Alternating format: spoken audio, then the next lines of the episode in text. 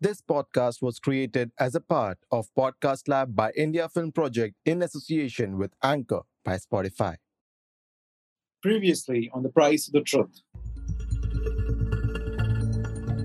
As Mr. Ambarish has unearthed the letter on 24th of December 1994, uh, he is unsure whether it was anonymous or Mr. Ranganath, his friend, the senior, sent it to him, where Mr. Ranganath talks about being silenced. Mr. Ambarish is totally in, in pain and he's totally in fear of what has happened to Mr. Ranganath. He's not sure, as he has not seen him for the past two days. He decides to go to his home, and when he reaches his home, he finds Mr. Ranganath lying in a pool of blood and his whole house disorganized, and the sofa is being stabbed by the knife there was certainly someone who has come into his home trying to find something which Mr. Ranganath had and was of high prize possession. As Mr. Ambarish invites, as Mr. Ambarish calls the police and the neighbors and everyone who was related to them, related to Mr. Ranganath in the office, he finds out that Mr. Ranganath has his fingers pointing towards the window. The same window he used to talk about to Mr. Ambarish that how much interest he had in the video and how uh, he had in the window and how much he has put in personal efforts in creating that window now going forward.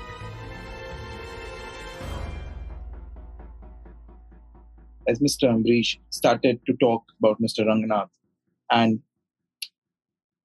he told us something about the window which we never expected would be there. As everybody came in, the police started the investigation. It's clear a case of murder, but there was no evidence left which the police could find. The whole house was a mess. Police took the fingerprints, tried to bring in the forensic experts, and try to understand more of what would have happened in the crime scene.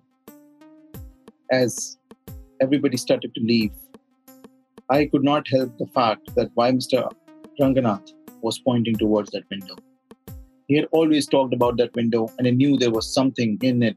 And uh, it was my gut, or whatever you can say, that had ensured me that there was something in that window which was calling me back to it. I had the keys to Mr. Ranganath's house, and the police asked to keep me in safe custody. Back then, the processes were not as strict as they are now.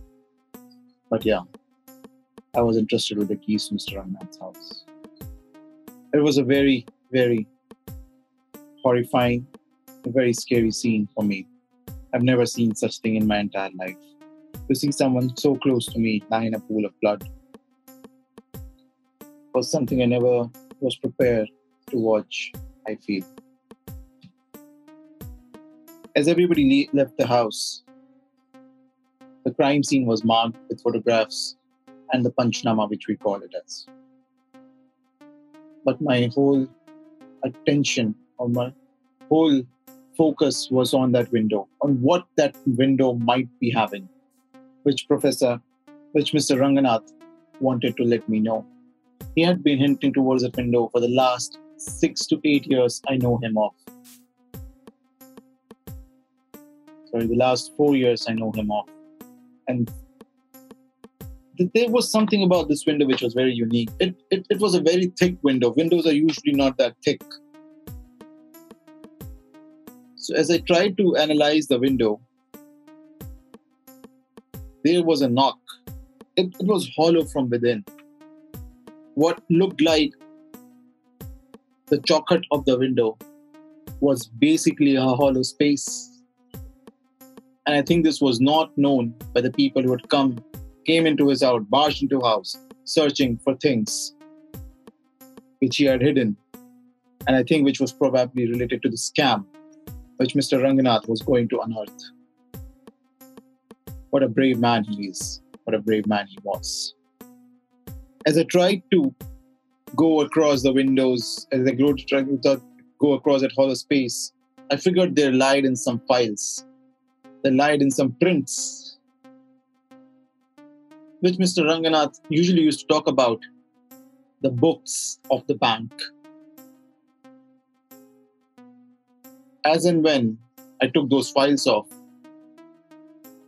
I decided to give it a read, to take it back to my home. I really not sure if should, if I should have handed over those files to the police, or if I should have never looked out through the window.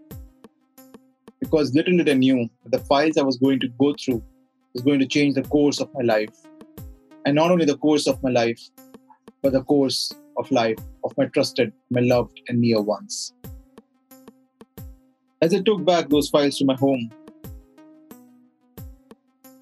I realized that I had received a letter from an old friend of mine whom I've not seen in years. He'd been wanting to see me.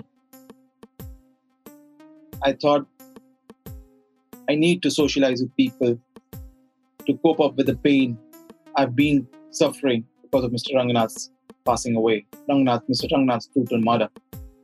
So I decided to meet Pratik, an old school friend of mine. Me and him have been together for the entire school. We always had a fun competition where either he would be first or I would be first, and he would be second or I would be second. When the time came to get a final job at the bank, it was again me and him, the final two competitors who were left because of my, my, me getting better grades in metrics, I was preferred over Pratik because of my financial background. But Pratik had always been a mainstay of my life.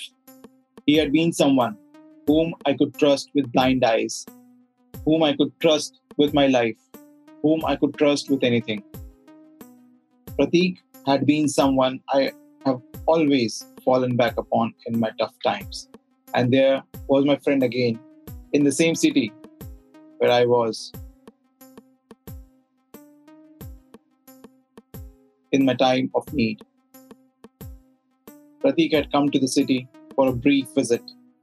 He was a traveler.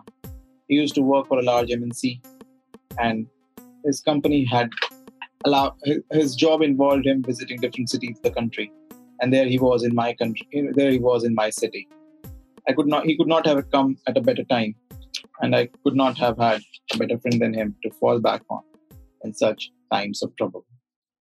I thought I would look at the files later on and meet Pratik and understand more how his life has been and how life has gone. In the next episode, we will have where Mr. Ambarish met Pratik and how their whole meeting went and what was actually there in the files and what was the secret which lied in those files. Thank you so much for listening.